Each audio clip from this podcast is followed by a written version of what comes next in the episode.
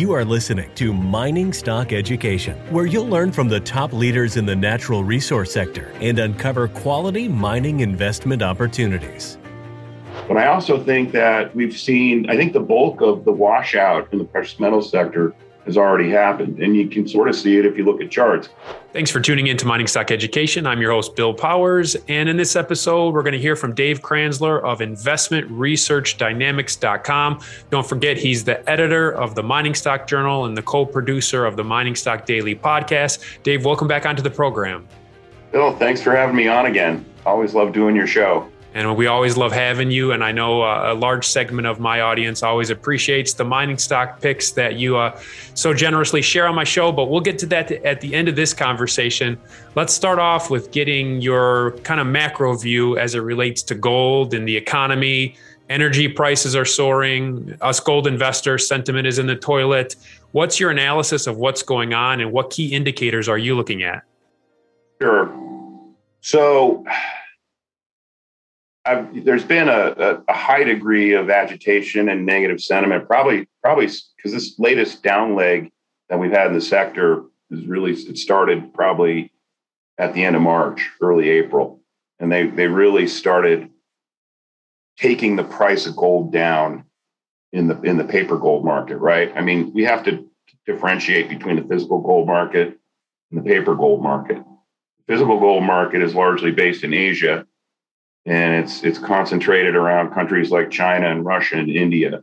And when they buy gold, they're buying physical gold that has to be delivered into the country. So it has to leave London vaults and either go directly to those countries or leave London vaults and go to Swiss refineries, get refined down into kilo bars that the Indians and the Chinese prefer, and then shipped to those countries. So, and that's the physical gold market. Then you shift to the West, which is no longer, the COMEX was never a physical metal exchange. It's always been a paper derivative exchange. And the LBMA, I mean, there is a physical aspect to it, but, you know, as you've read extensively, especially in the last year, and as your audience has read extensively, I mean, it's largely what's known as an unallocated gold market, right? I mean, let's just say, for instance, an Eastern European central bank buys gold and they decide to leave it in London vaults, the bars in the London vaults, right? So there's an accounting entry that's made that says, okay, you know, this is Uzbekistan's gold, right? But those bars get hypothecated and you know, you could have another central bank, Brazil, that buys gold. They bought gold bars recently, and I still haven't had the question answered for me satisfactorily as to whether they had those bars repatriated or if they left them in London vaults. But they could, for accounting purposes, they could be allocated the same bars that were allocated to Uzbekistan, and no one would know the difference, right? So that's a real simplistic version of how the unallocated gold system works.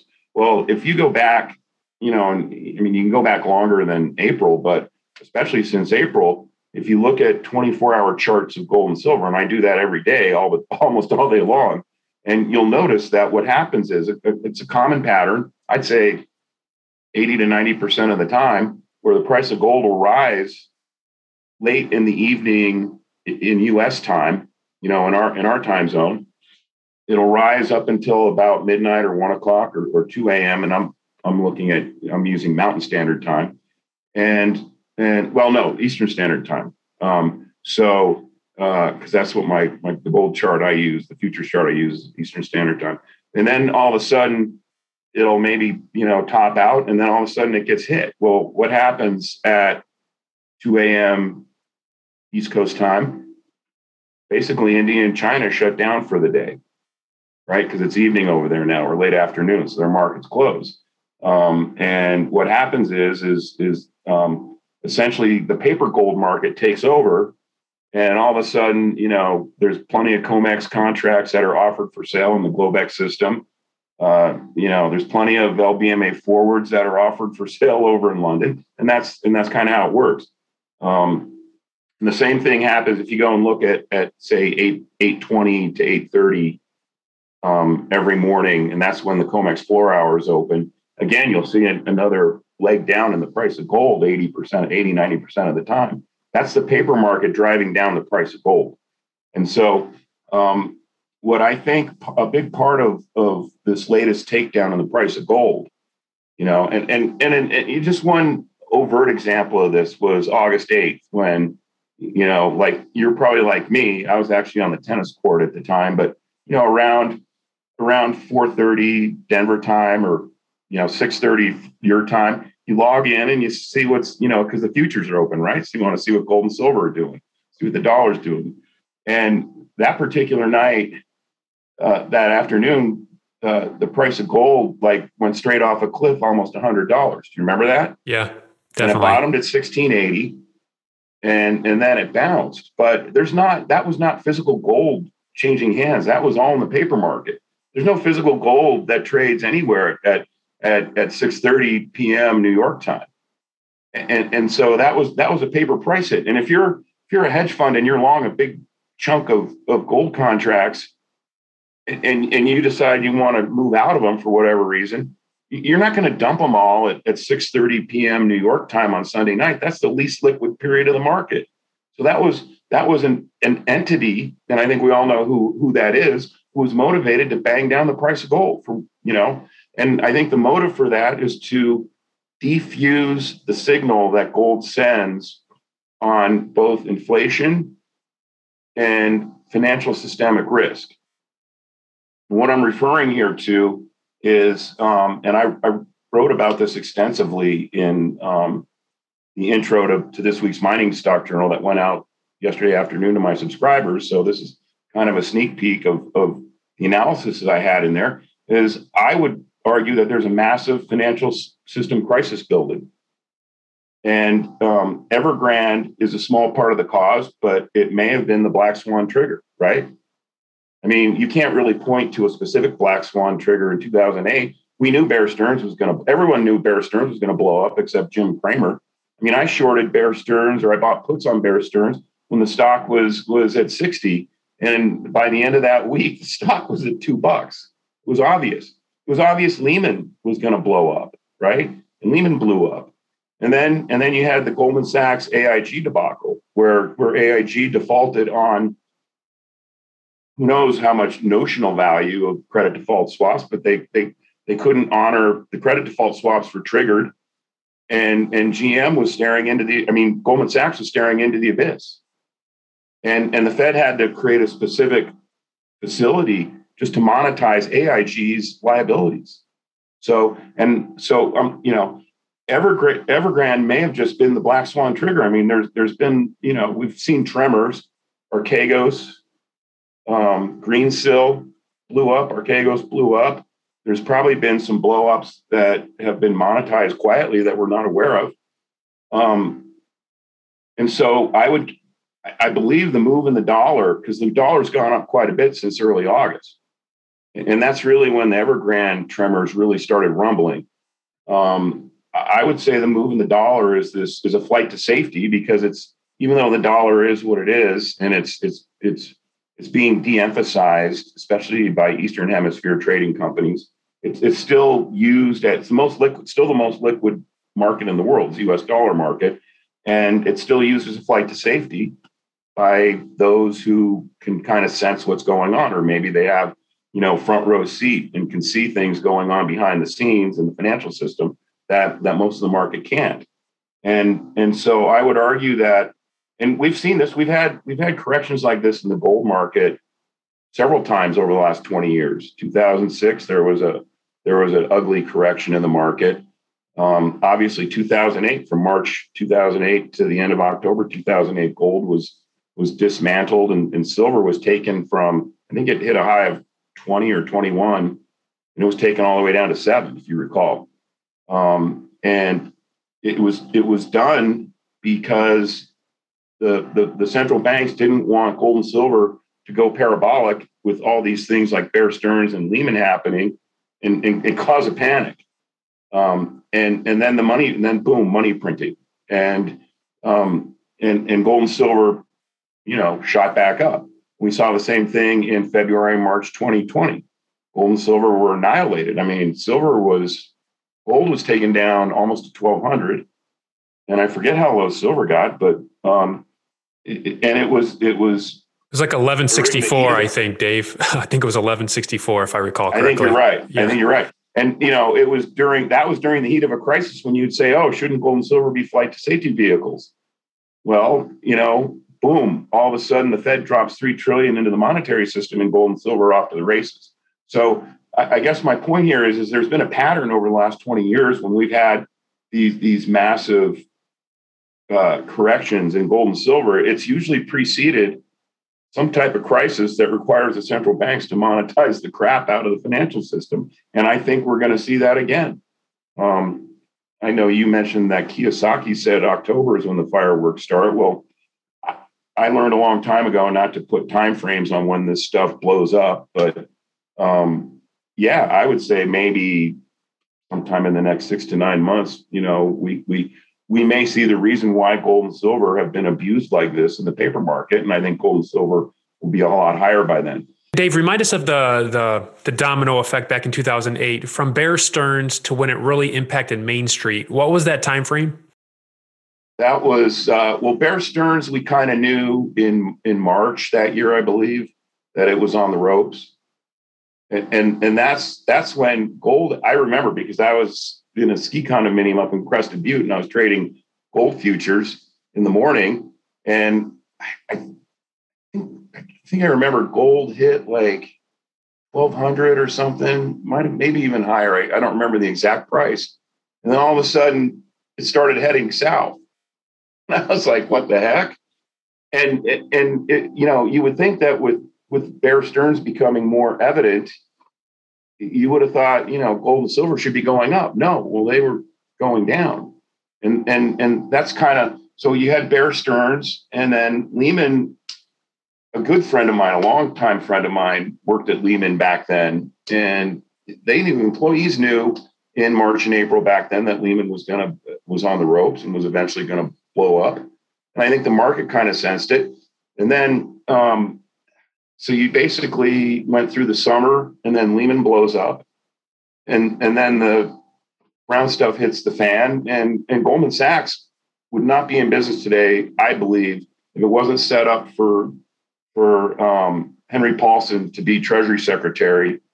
And there's documents like he was on the phone several times a day, all day long with the then CEO of Goldman Sachs. I think it was Blankfein. And recall, Paulson was the former CEO of Goldman Sachs, and he was given the Treasury post after he stepped down. And ironically, he still had $250 million worth of warrants on Goldman Sachs stock. So for him, you know, he's going to do what he can to keep Goldman liquid. So that was kind of the sequence of events. Gold's taken down from 1,200 down to 700, and then all of a sudden, Bernanke starts saying we're going to start doing creative things with monetary policy, and boom, gold and silver take off. The Huey index back then, intraday it bottomed at 145, and I think the low close was 150 or 152. And in early October or early November, that was when it bottomed, and by the end of the year, it had doubled, went from 150 to 300. And I think that type of scenario could possibly play out again. We'll be right back after this word from our sponsor. Silver One Resources is an exploration and development company backed by strategic investors Eric Sprott and SSR Mining. At Silver One's Candelaria Mine project in Nevada, there is already a historic resource estimated at 127 million ounces of silver, which Silver One is developing and advancing. The company's Phoenix Silver project, located within the Arizona Silver Belt, is an early-stage exploration project on which native silver vein fragments have been discovered near surface. One grab sample assayed an astounding 14,688 ounces per ton. Yes, that's right, ounces, not grams. Silver One has tremendous exploration potential, is extremely leveraged to the price of silver, and is cashed up and poised to increase shareholder value. Silver One trades in New York under the ticker SLVRF and in Toronto under the ticker SVE. To learn more, go to silverone.com. That's silverone.com. So gold could track down. If there is this crash, you could even see gold tracking down again. Because I think in the past, you've told me over the years that you don't know for sure, but it could be that gold goes up, right? If everything falls apart. Look what happened on Monday. A week ago Monday, stock market was getting annihilated and gold was right. Gold went up. The mining stocks were green a week ago Monday, for part of the day. They ended up closing down a little bit, but they way outperformed the stock market. If we get, we get a market, and I think we will see a market crash like we saw in February, March 2020. If we get that kind of market again, it could take everything with it for a while, because you're going to have hedge funds that are dumping like crazy. But I also think that I think the bulk of the washout in the precious metal sector has already happened. And you can sort of see it if you look at charts. That 1680 bottom or 1685 bottom on August 8th, if you go back and you look at it, and I did this yesterday, if you look at an intraday chart and take it back to the beginning of the summer, they're actually back to maybe even a little further than that. I forget how far back I took it, but you can see there's been that 1680 level's been tested several times over the last several months on a very short basis. The price of gold is still it's in a nice uptrend. I think there's a chance that we hit like 1720 or 1722.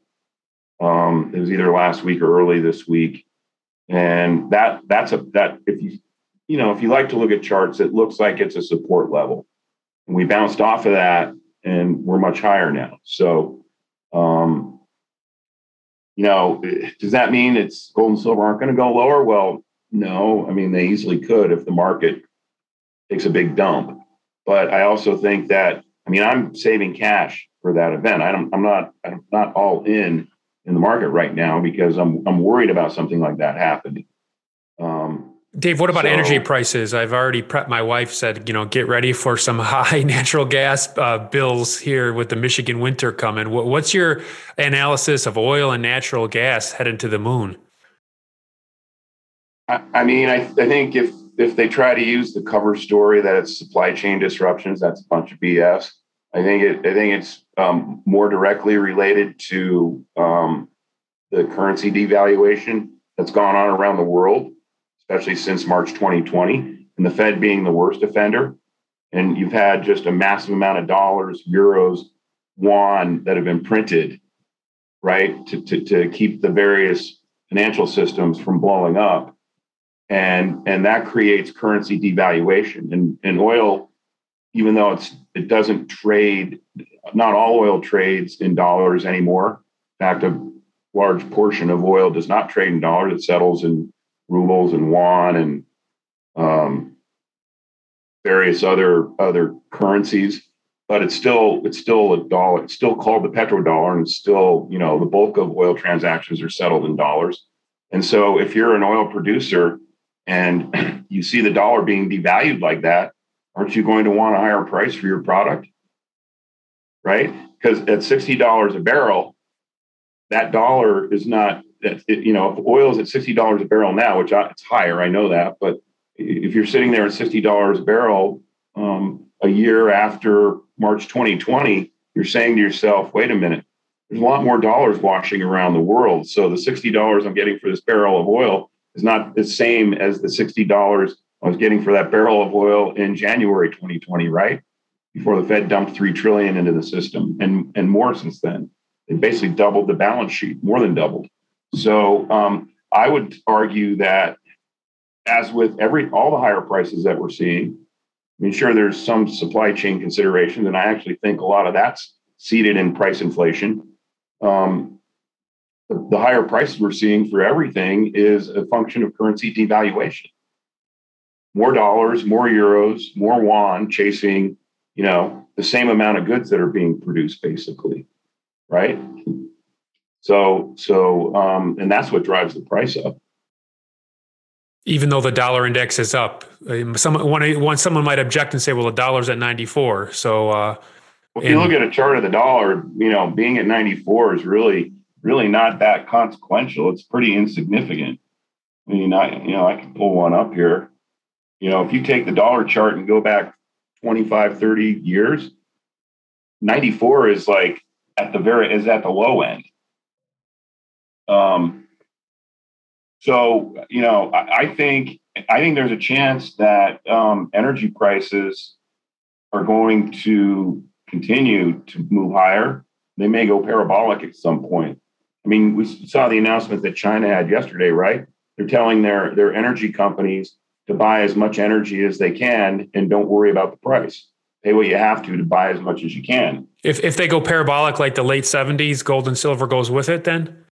I think if you look at the dollar index just over, so this chart takes me back to 1998.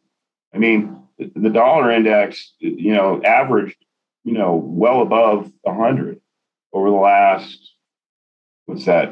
23 years. If you take this chart back even further, it's averaged well above 94. 94 is still relatively at the low end. And again, it's the lower level of the dollar relative to the last 30, 40 years is a function of all the money that's been printed, all of the dollars that have been printed. So I think if energy prices continue to do what they're doing, you know, and at some point they may go parabolic, which some analysts who are saying that, you're going to see gold and silver go parabolic times 2 or 3. Because if energy is 50% of the cost of mining, and if the price of energy goes up like that, these mines will just shut down. They'll just shutter production because they're not going to sell the gold and silver they produce at a loss. And that'll take away the supply of physical gold that I think, and I think that would disrupt, I think that would smash the paper gold market, the paper derivative, unallocated gold market, if that happens. Because India and China and Russia, et cetera, they're still going to buy physical gold, whether it's going to cost them $1,800 an ounce or $2,800 an ounce. They're going to buy gold. That's what they do. It's in their DNA. So the other thing that's interesting is I had lunch with a junior mining company CEO about a month ago. And this guy is super bright. He's a geologist. He also has a degree in mine economics from School of Mines. And he said that if you look at the price of gold over a very long period of time, the price of gold stays at a pretty constant rate above the all-in cost of mining, right? So if the price of gold goes below the all-in cost of mining, because of energy, you're either going to have to see the price of gold rise, get back above the cost of all-in cost of mining, including the cost of energy, or they'll shutter production until the price does rise like that. So, I mean, that's one of the most major bullish factors driving the price of gold is price inflation, and the effort that we've seen to push down the price of gold is an effort to try and kind of unplug the message, the alarm that gold would send when there's rising, you know, quickly rising inflation, and also escalating financial system problems. The price of, you know, technically, I think the sector's washed out, and there's an indicator called the Holbert Gold Stock Newsletter or Holbert Gold Sentiment Newsletter Sentiment Index, HGNSI. And when that thing goes negative, it means that sentiment in the sector is really bad. And when it goes really negative, it means the sector is getting ready to wash out. So a couple of days ago, that sentiment index hit like minus 54 or something. And it was a lower reading on that. It was a lower reading on that index than 99.4% of all readings going back to the year 2000. And historically, except late 2015, early 2016, how does it compare to late 2015? I think it actually hit the negative 50s probably in 2013, 2012. If you remember, we had there was one day, I think it was 2013, where gold was down $200 in a day. I don't know if you remember that. In fact, the guy I had lunch with a month ago, he was over at a conference in Zurich, and he said the big talk was that, you know, they all knew that it was a paper market price ambush, and that Goldman Sachs and J.P. Morgan had massive put positions on gold futures. So that's just another example of how manipulated this market can be. But there's times when they can't manipulate it, and otherwise the price of gold would still be at 250 where it was when I started back in early 2001, right? And silver was at $5, I believe you told me, right? You loaded up at $5. No, I remember seeing silver trade with a high three handle on it a couple times. Well, you can't even get premiums at $3 sometimes nowadays. Oh, I know it. So anyway, the HGNSI sentiment indicators completely washed out. It means we're going to have a rally here at some point. I mean, it may have started.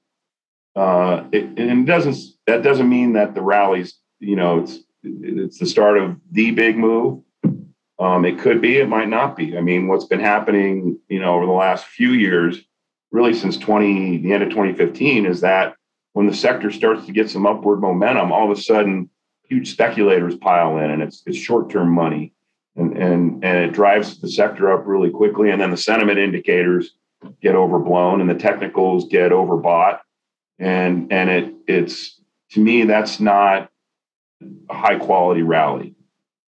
A high quality move that I think we will see a high quality move. And by that, I mean, you know, an extended period of time, 18 to 24 months of rising prices, like we saw from 2008 to late 2011. Right. So that was for gold. It was silver. It was a little bit shorter, but for gold, it was a three-year move in the sector. And fortunes were made during that period. And I think we will get another move like that. And part of it will be predicated on whether people have been scared off enough to stay away from the sector, you know, for long enough and not pile in when it starts to move higher again. And when they do get excited about gold, they look to the mining stocks. So maybe give us a couple leads on some what you've been looking at, if you don't mind.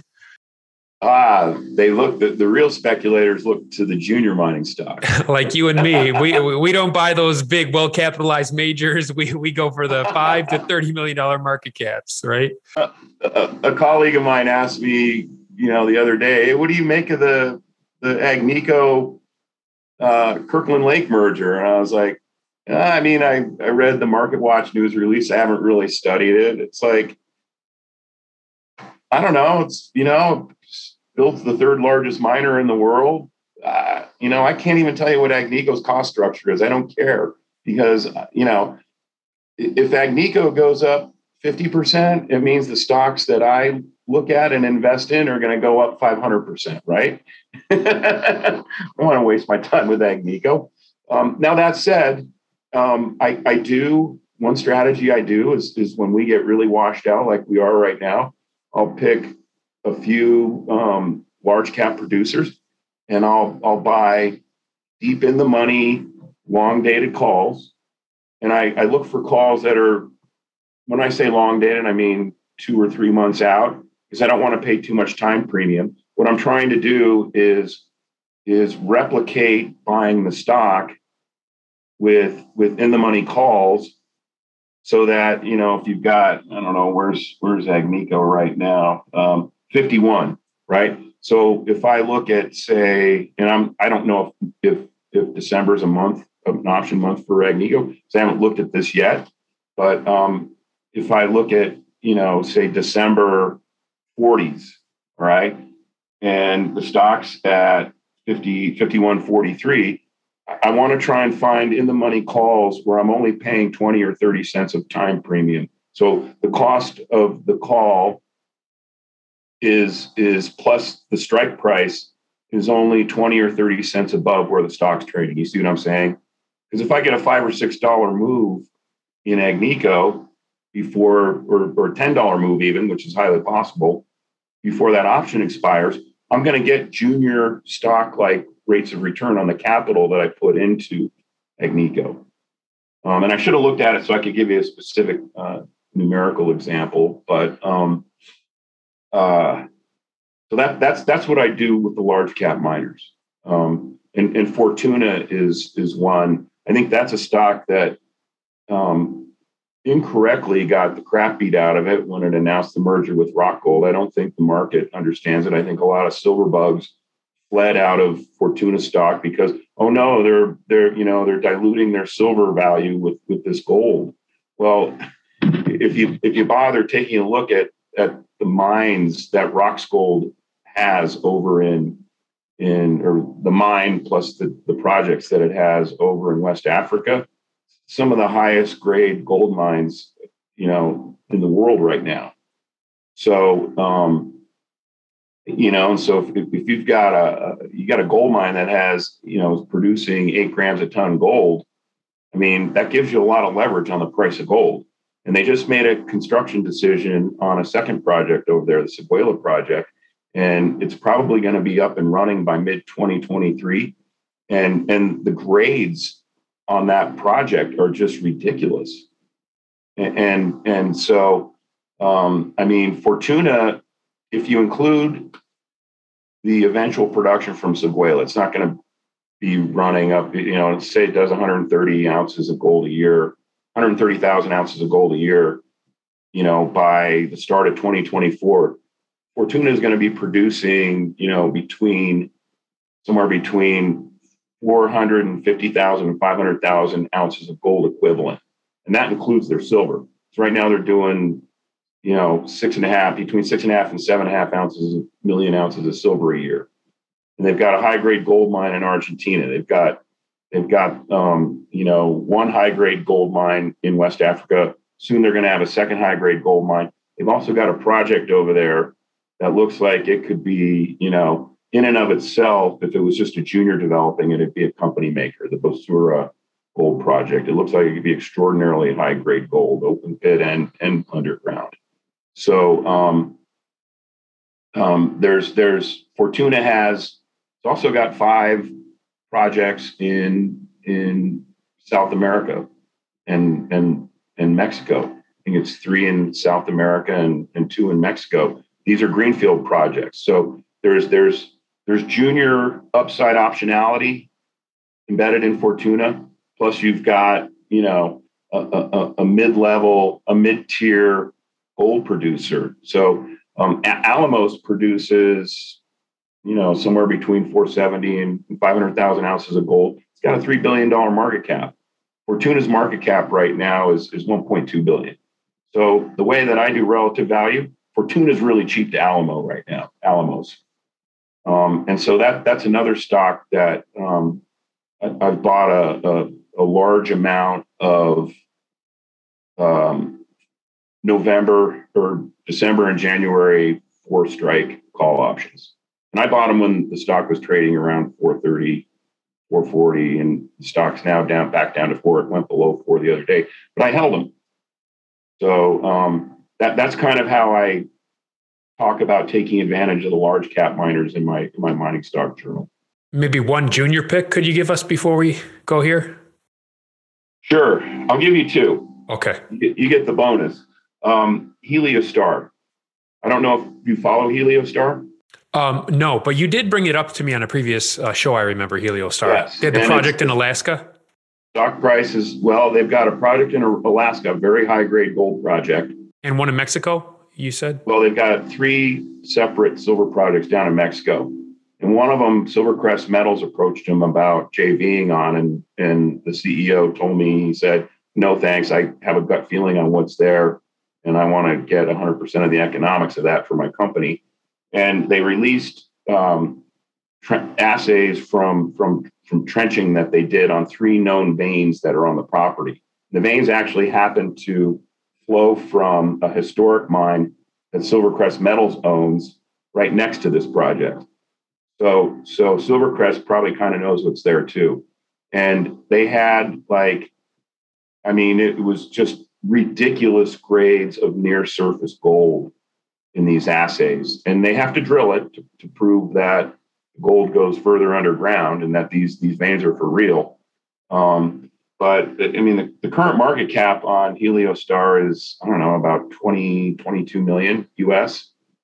And the CEO told me that he thinks that just based on these assay results that they produce from this property, and this is just gold on the property. There's also going to be silver on the property. He said that he thinks he could probably sell the project outright for between $5 and $10 million. You're looking at a project here that hasn't even been drilled that is potentially worth half the market cap of this stock. The Unger project in Alaska, I mean, I suppose if they wanted to stop advancing it, they could probably put in a mine right now and start producing gold. It's got a historic resource on it, and it's high grade gold. So, and then they've got two other silver projects down in Mexico, and each one of those in and of themselves could be company makers. So, if you think about what kind of gold mine could be modeled at the Unger project in Alaska, you're probably looking at something that could probably be built to produce 80 to 100,000 ounces a year, and that in this market that gets a $200 million market cap, especially high grade gold in a very friendly jurisdiction. So I love Heliostar. I mean, I love it now more at these prices than I did the last time we talked about it, but I mean, the whole sector is way down since we last chatted. Second one that I really like is, did you look at the I-80? I did not. Transaction that they did with Equinox Gold and Premier and that whole situation? Well, yeah, I-80 is a spin-off of assets from... Ewing Downing? From Premier. Pardon me? Ewing Downing, is that who's running that company? That's the guy who's running I-80. Yeah. Okay. Well, he just did a deal with Newmont where he's taking over one of their it's an autoclave, and in Nevada with these Carlin and Cortez Trend projects, the high sulfide underground resource. You've got open pit, and then below you've got high sulfide underground gold resource. That stuff has to be oxidized before it can be processed and the gold extracted. And there's only three facilities in Nevada that do that, and there's a shortage. So there's a shortage of these autoclaves and roasters there. And Eric Sprott owned one of them, and he's Jarrett Canyon, and he sold that to First Majestic. That was a brilliant transaction. And Nevada Gold Mines owned the other two. Well, they just did an asset swap with I-80 Gold, and now I-80 Gold owns this autoclave, and it needs to be upgraded. But I mean, talk about having a cartel on gold production in Nevada. That's what these autoclaves give you, because I chatted with someone about this well over a year ago, and I wrote about it extensively in my Mining Stock Journal. And I think that's part of the reason why Carlin Trend Juniors kind of lag in price versus their peers in other jurisdictions, because everyone knows that, yeah, they're showing projects with great grades at an open pit, but then the underground stuff can't be processed. You have to wait in line at a processor. I mean, essentially, Barrick and Newmont had a monopoly on, and Eric Sprott had a monopoly on the processing capacity for the sulfide, the sulfide ore that comes out of these mines. And so the guy I spoke to about this, he said, well, no one really talks about it, but it's there. I mean, Bay Street and Wall Street aren't going to talk about it because it makes it harder to sell the stocks in these junior companies. But he said he doesn't think the state of Nevada would ever permit another autoclave or roaster because of the environmental concerns. And he said it would cost at least $1 billion to build one. So I think this transaction, immediately puts I-80 into a league that there's very few gold miners in Nevada are in. And so I actually did a profile on the company is the issue before this latest one. So if your audience wants to, you know, they can read about it if they subscribe, because when someone subscribes, I give them, you know, about 3 months worth of back issues. And 3 months, because that's what I do in each issue is the companies that I cover and recommend and invest in. And I also, you know, talk about companies that I would avoid.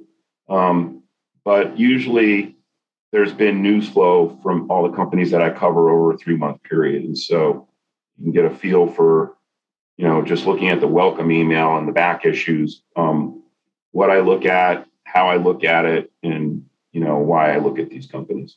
And they can do that at InvestmentResearchDynamics.com, right? Yes. All right. And Dave also has a blog there, so go check that out. Dave, I really appreciate your macro outlook and gold, and you gave a lot of ideas here for investors to think about. So thank you for coming on the show again today. Guess we went a little bit longer than we intended. Hey, but everybody will enjoy it. So thank you. Thank you, Bill.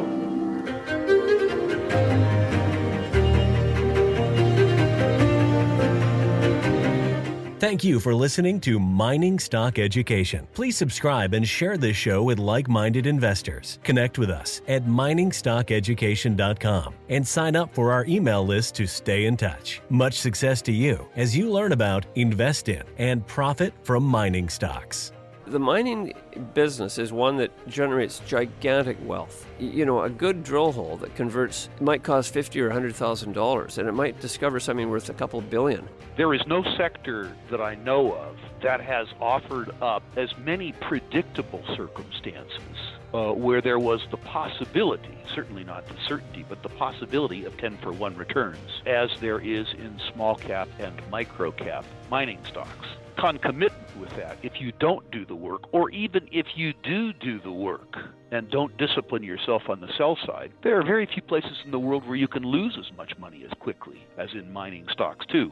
I just started to study up on mining stocks, and I just became fascinated because this is such a tiny sector and it's so volatile that either you could do really, really well, or you could pretty much get blown out of the water really quickly. The mining sector is a very risky sector. It can take your money very, very quickly. Don't fall in love with stocks. Don't be overly confident, and just do your work as best you can. Do your very best, but don't fall in love and don't get too overly confident, because that's a recipe for disaster. I have met, you know, professional retail investors that have made a tremendous amount of money on the junior mining space. Some of them aren't accredited, and they spend their days researching, talking to people, being on the phone, pouring through financial documents, but it requires commitment.